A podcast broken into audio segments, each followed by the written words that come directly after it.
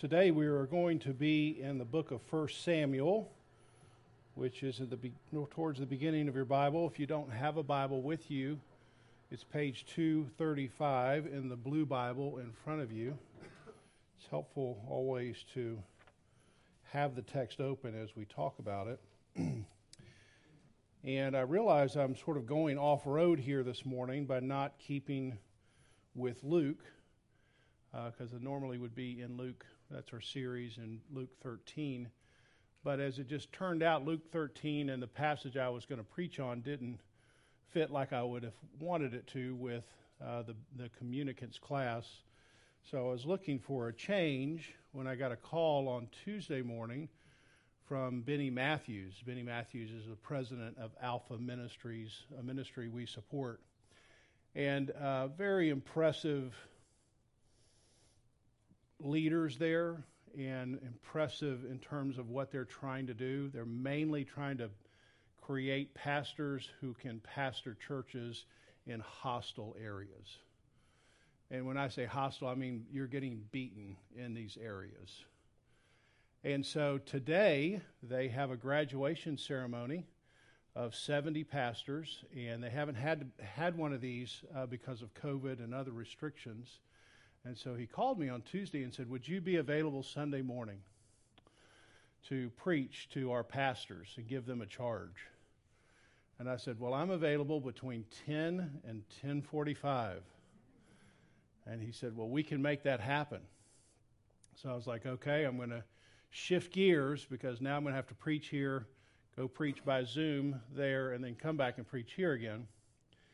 Uh, so we're all set up for that. And then at 4 o'clock this morning, which was a joy to get texts at 4 o'clock this morning, I got an extra hour of sleep, so no problem.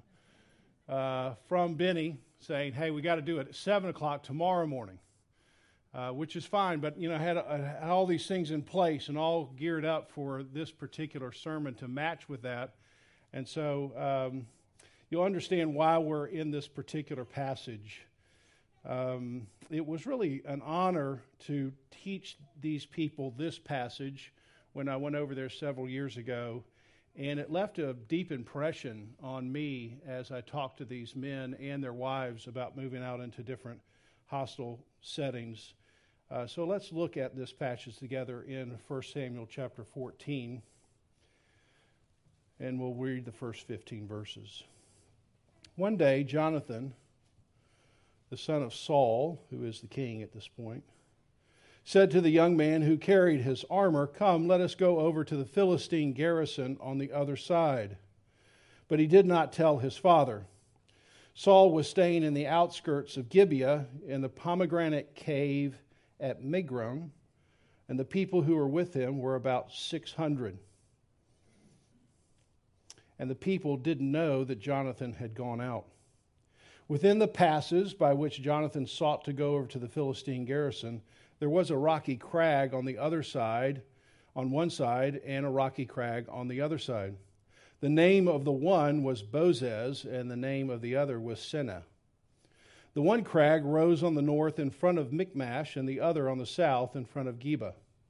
Jonathan said to the young man who carried his armor, Come, let us go over to the garrison of these uncircumcised. It may be that the Lord will work for us, for nothing can hinder the Lord from saving by many or few.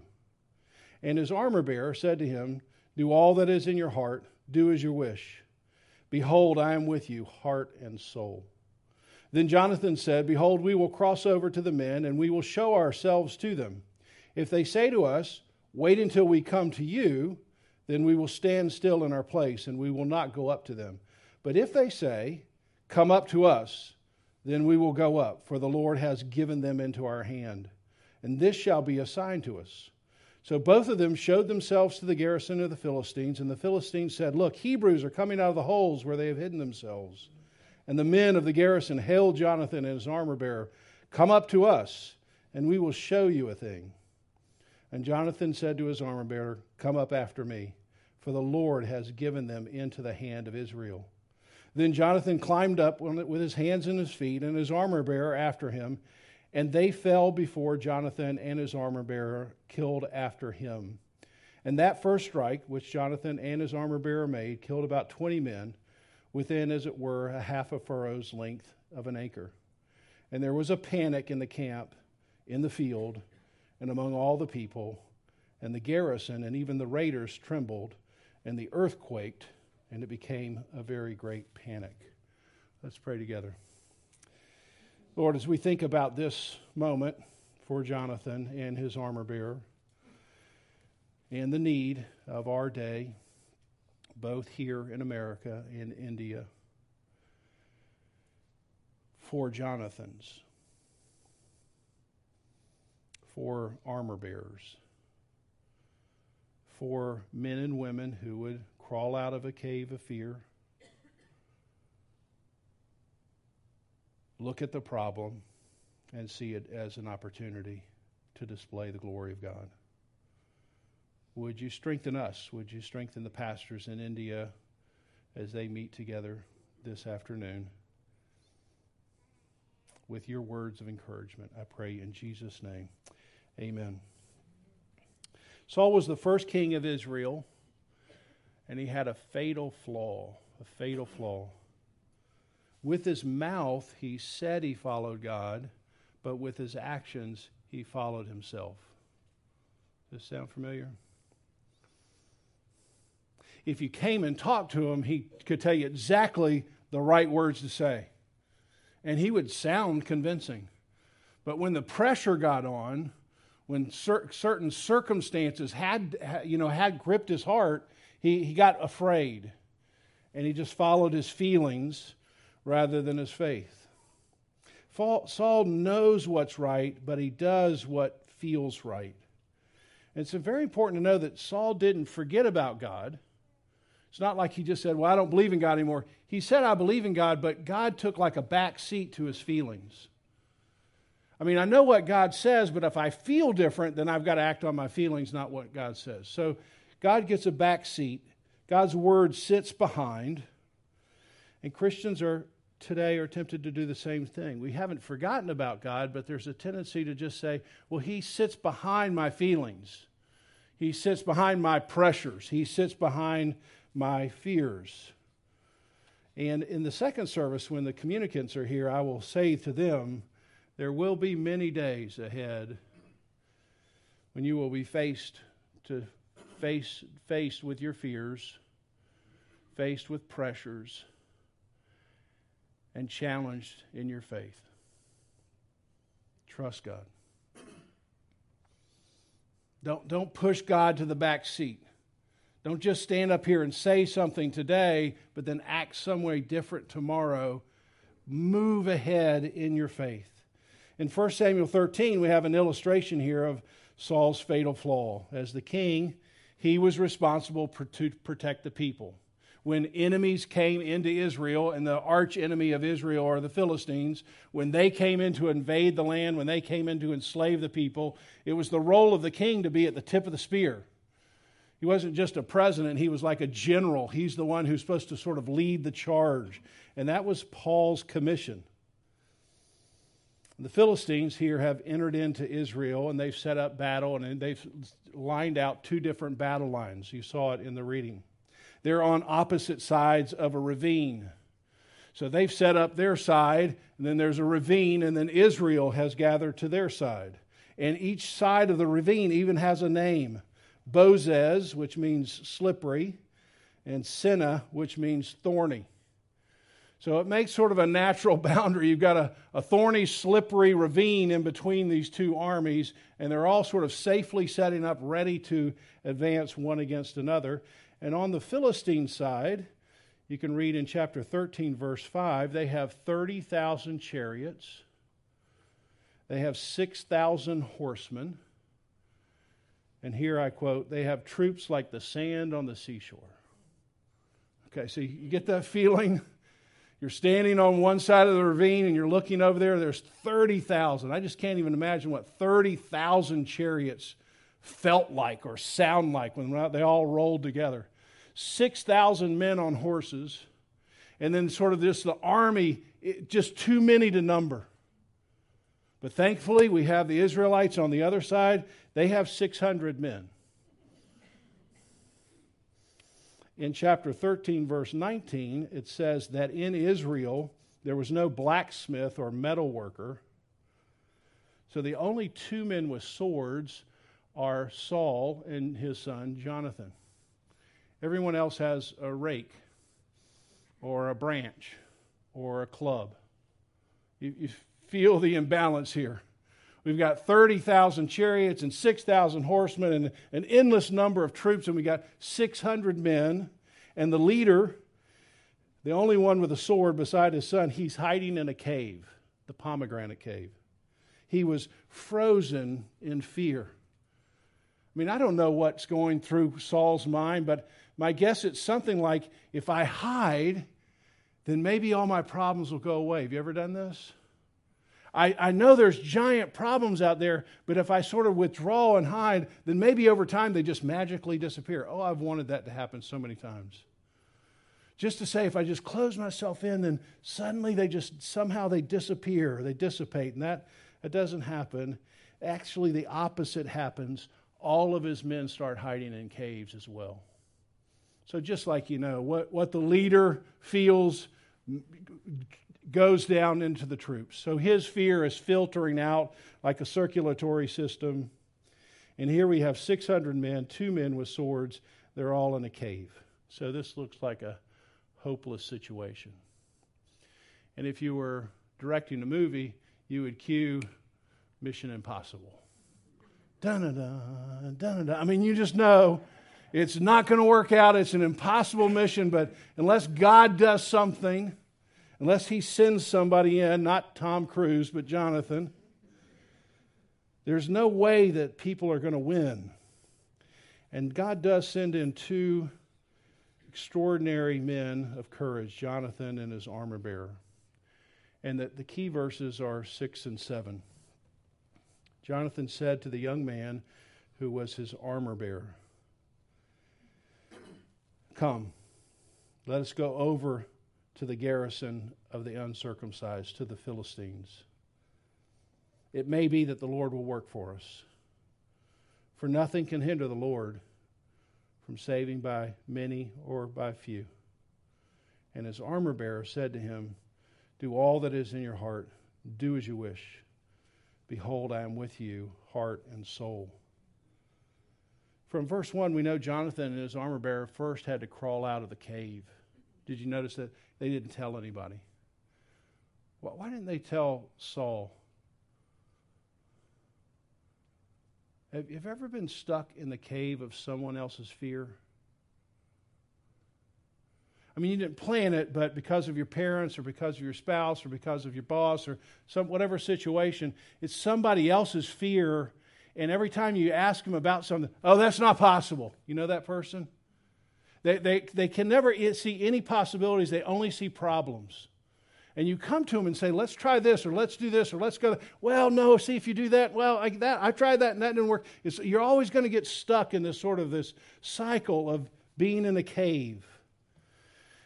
And so Jonathan and his armor bearer sneak out of the cave. And there might be some of us here right now stuck in the cave of someone else's fear. And it takes great courage. This is not a simple thing to do, is to crawl out. Just to say, I can't live in my dad's fear anymore. I can't live in my spouse's fear. I can't live in Fox News fear.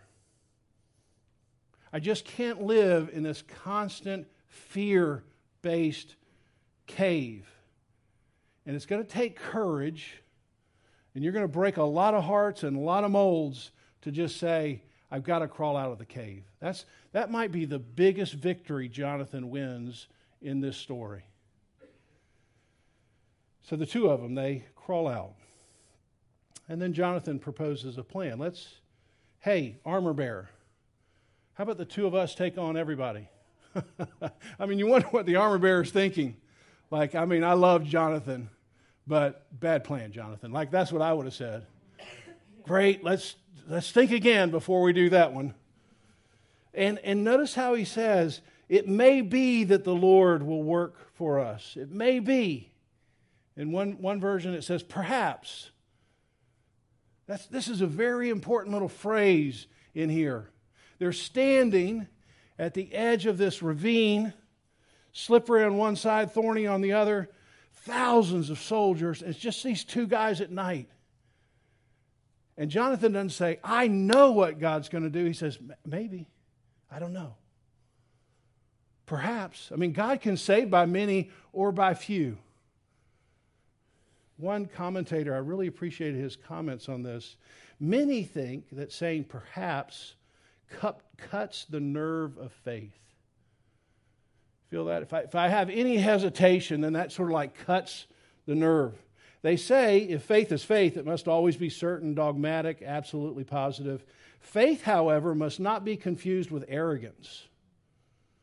Jonathan's perhaps is part of his faith. He confesses the power of God. He knows God can save him, yet he retains the freedom of God. Real faith does not dictate to God as if the Lord is its errand boy. You hear that? Real faith is I don't I'm not sure what God is going to do. I mean, I know he can do this, but I'm not I don't know exactly what's going to happen here. But I think if we have a plan, let's see, let's see if God is for us. So Jonathan's doctrine is not name it and claim it. It's courage and curiosity. If you're one of these three young children, have courage. Be curious of what God might do. Don't be arrogant and think you know. Here in chapter 14, Jonathan has a great victory. And after the victory, he goes to David and says, You know what? You and I, I'm going to be your armor bearer one day. I know I'm in line for the king, but I know you're the real king. And when this is all over, you're going to be the king, and I'm going to be your right hand man. And this sounds like an awesome plan to me, except for he dies at the end of 1 Samuel. You see, sometimes you go out and you have a win. And sometimes you go out and you don't come back. So perhaps be curious, be courageous, see what God might have. I have known Christians who would benefit by adding perhaps to their claims of what God would do. So Jonathan floats this idea by his armor bearer, because his armor bearer has a pretty big stake in Jonathan's plan. And you just want to kiss this guy after his response, don't you? Do all that is in your heart. Do as you wish. Behold, I am with you, heart and soul. And then he lays out this game plan. You know, if they say, come up to us, then we know that's, that's a signal from the Lord. If they say, stay there, then we know God is not with us. So he sort of lays out his game plan, and the two men, they're standing, standing by the edge of the riverbed. They're willing to uncouple themselves from the fear of the culture, especially their father, and couple themselves with the faith it takes to believe in God and take on an entire army. In Luke chapter 12, we've been walking with Jesus. We've been saying all these different things. Jesus is looking for somebody who's going to follow. It's getting tense in Luke 13.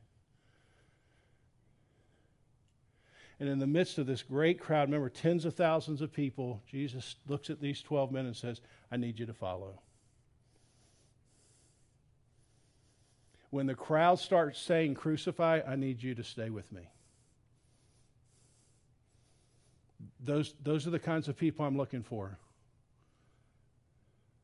When I send you away from the pastor's conference and you go back into a town that wants to beat you and throw your family out of the town, I need you to stay with me.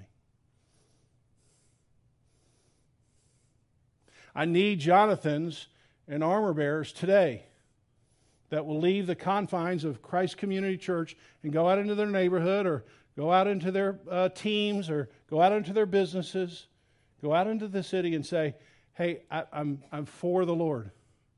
I don't know exactly what he's up to, but I'm going to stay faithful. And sometimes that means I move forward. Sometimes that means I just stand still. And it might mean for some of us we go down but I'm going to stay faithful.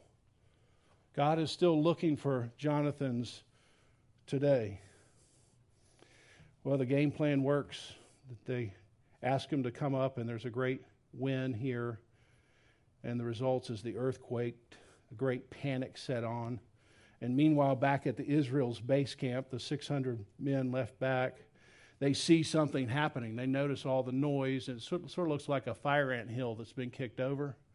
Everybody's scrambling.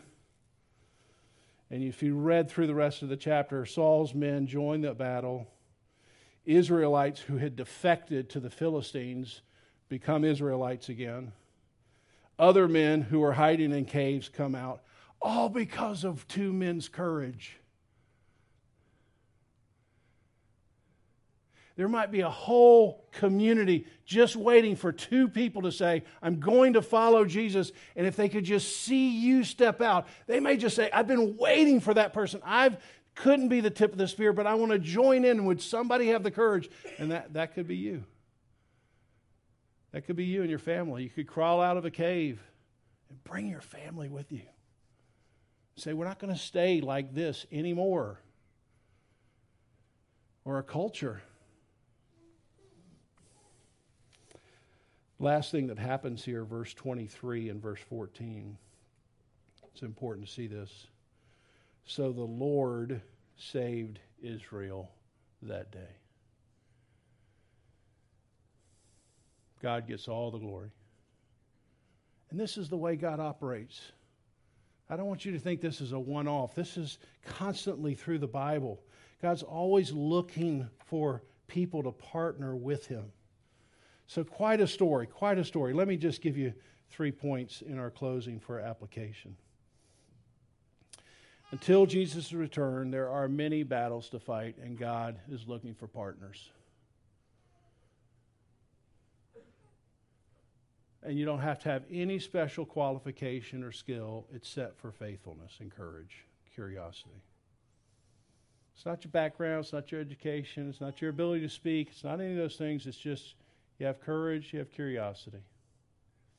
I am I'm, I'm doing in the Iron Leadership. I'm doing a study on Moses, and I love chapter three. You remember in the burning bush, God comes to Moses and he says this: "I've come down to deliver my people." And if I were Moses, I'd be like, "Go get him, God! That's awesome." And then what does he say? I'm choosing you to do it. I'd be like, bad choice. I mean, come on, that's what Moses does, right? I mean, I can deliver them all by myself, but I'm here to partner with somebody. And you're my partner, Moses. You're going to be the one who leads them out. Isaiah 6 8. I heard the voice of the Lord saying, Whom shall I send? Who will go for us? And Isaiah said, You know it. Here I am. Send me. Second Chronicles 16 9. For the eyes of the Lord range throughout the whole earth to strengthen those whose hearts are fully committed to him. He's still, his eyes are still ranging throughout the whole earth, just wanting the Jonathan and armor bearer to say, I'll be that person. Can you be that person? First, is there a cave of fear you have to crawl out of? I'm just afraid, Paul, of going to, to my business and really living for the Lord. Because it'll cost me something. I'm really afraid of saying it at Thanksgiving to my wayward family. I mean, they're going to think I'm nutty or lost or stupid or I'm afraid to say it in front of my professors at UNCW. I'm afraid to say it to my spouse, my kids. See, the first step is you got to trust the Lord, crawl out of the cave. He's looking for people to partner. Second, he's partnering with people who are, have courage and curiosity. Can you stand in different places and say, I'm here and I'm just ready for God to move, and I'll move behind Him? And don't pretend to be God. Don't think you know exactly what His plan is because so frequently it's not your, His plan is not your plan. I think that's in the Bible somewhere. Just say perhaps. I, I don't know how God might move, but I'm going to stand here. I'm going to be faithful. And I, am going to try some things. I'm going to say, well, if I do this and it, the door seems to open, then I'm going to go that way. I'm, I'm not just standing still. I'm going to try to st- start navigating forward in some way just to see how God might be moving. I, I might miss it a time or two, but I'm going to be moving forward. And who knows? Your little step forward might cause an earthquake.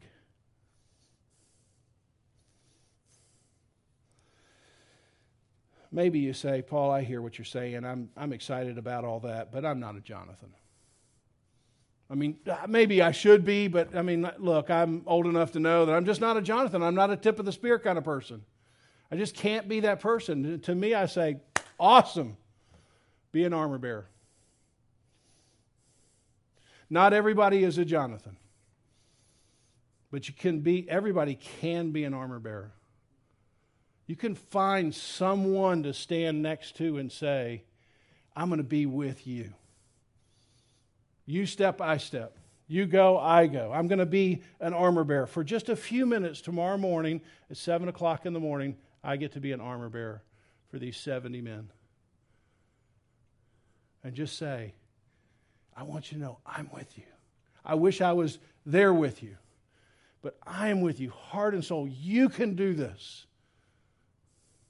Now, when I delivered this passage to the people in India, to the pastors there, remember India, 1.4 billion people. That's, that's four times the people in America. You think the traffic is bad here? 2.3% Christian. So, virtually, you know no one that's a Christian. No gathering like this. All of them under a great deal of pressure. So 2.3% versus 1.4 sounds a lot like two people against 30,000 chariots. And when I closed with the interpreter, I said, Who wants to be a Jonathan? Who wants to be an armor bearer, their wives standing faithfully next to their husband? Powerful moment these men and women just rose to their feet. Yes! That's what I thought they were saying. They were saying something. Sounded like yes. And just spontaneously broke out into this great song. Kind of like you feel like an army moving out. They have a song like that. It's a song sort of propels them forward into a, a very dark place. On the night Jesus was betrayed, the very last thing they do before they leave the upper room, you know what it is? They sing a song. Think about this Jesus, he's going into a dark tunnel. And he and his disciples start singing the song. It comes from Psalm 118 going into the darkness, Oh, give thanks to the Lord, for he is good. And then his disciples would, would respond, For his steadfast love endures forever. I mean, I would have loved to be at this moment when Jesus sang this song and all 12 of his disciples, or 11, sang back, Yes, he's good. His steadfast love endures forever. There may be a few of us this morning that are in a cave of fear. And today, you're not facing the whole army, you're just in the cave. It's time to come out. I want you to know the Lord is good. His steadfast love endures forever. For others, it's time it's time to be a Jonathan. It's time to be an armor bearer. It's time to say, hey, before everything crumbles, and I'm not, I'm not uh, putting my vote out for politics as the thing that's going to save us. God's going to do something. He could do something with just a few people like this in a big city. if people have courage and curiosity. So on the night he was betrayed, he says, Look, guys, I'm going to be with you. In fact, I'm going to take your place. I'm going to give my body and my blood for you so that you don't have to worry about the future. I'm going to be with you. I'm going to conquer death on your behalf so you can have courage to follow into the darkest places, whether you win or you don't come back. You can trust in me. So let's take our communion here. You peel off that top layer. And I want you to think about for a moment just, oh, I don't know how old the communicants are, maybe 10, 8 or 10. They'll be up here in the second service. Just think about the courage they're going to need in the next 60 years in America. I want you to think about these men and women who are, I'm going to preach to tomorrow at 7 a.m., and the courage they're going to need. And would you take courage that the Lord Almighty is with you? Let's take it, eat together.